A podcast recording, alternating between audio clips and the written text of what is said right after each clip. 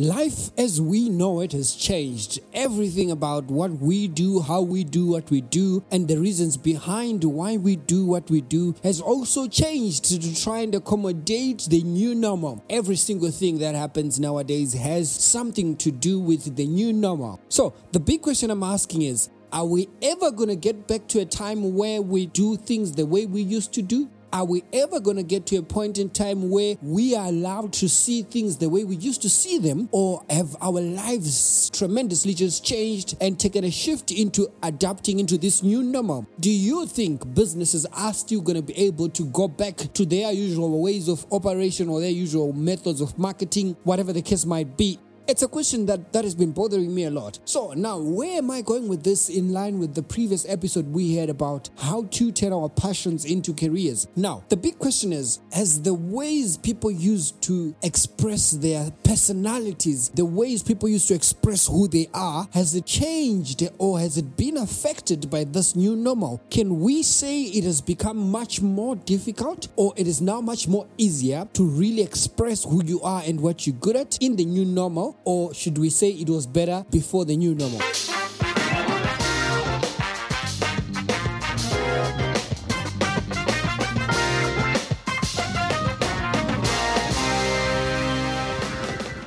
Welcome to Point of Growth with me, your host, Admire Makarichi. As usual, it's another beautiful week, and we are here to talk about what can we do to be better people. What is it that other people can learn from us? So over time, we've always known that people have tended to cling onto things and ideologies that they've grown up in, the ways they were brought up, and it's very little of us that are so maverick enough to think outside the box and say, I don't want to cook the way my mother used to cook, and say, I don't want to speak the way my father used to speak or whatever the case might be, a part of us is originally going to show who we really are based on how we were brought up. But now, the question I'm trying to bring into conversation now is of course, we have certain ways that we used to do things. Of course, businesses have certain ways they used to operate before the pandemic. But now, because we are in a time of a new normal, how are we relating the people who we are, the person that you are, with the new normal, with the requirements of this new normal? How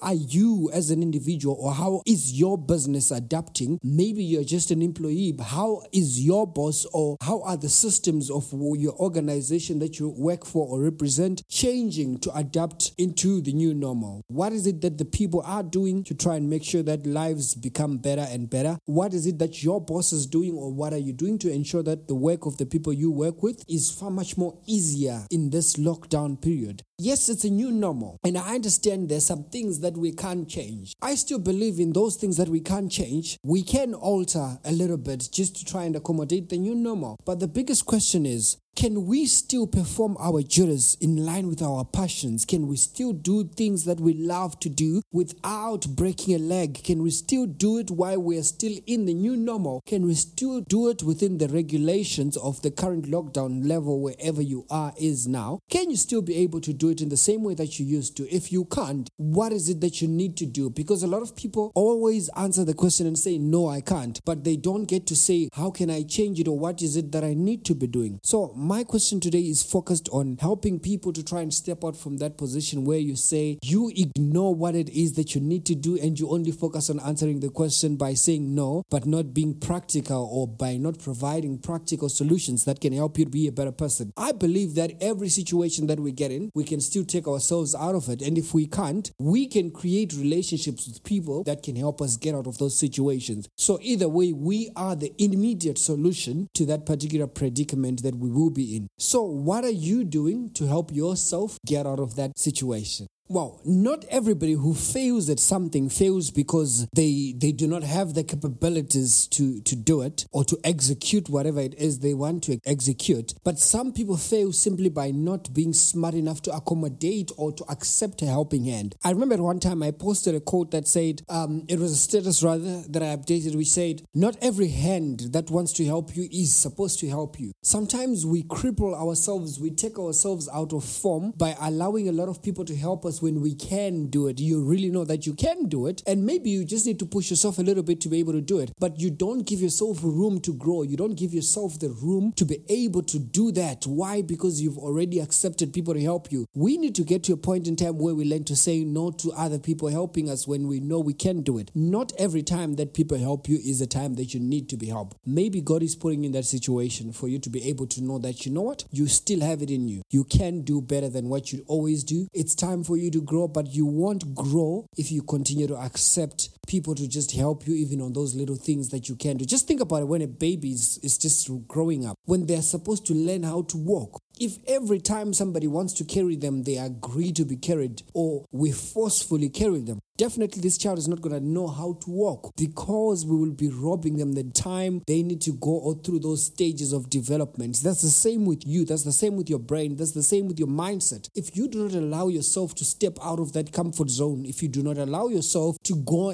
into a place where growth is guaranteed, where expansion is guaranteed, you will mistake motion or movement for progress. It's important that you take note of the difference in the definitions of movement and what progress is. Because being able to move from one point to another does not mean we've made a significant difference in our lives. We've only made a geographical difference. We've changed the position of our location. But what we want to do is to try and change the narrative. It is to try and change the mindset. It is to try and change the personality, the, the, the characteristics of who we are, to develop ourselves, to stretch ourselves to be better people. Stay blessed and God bless.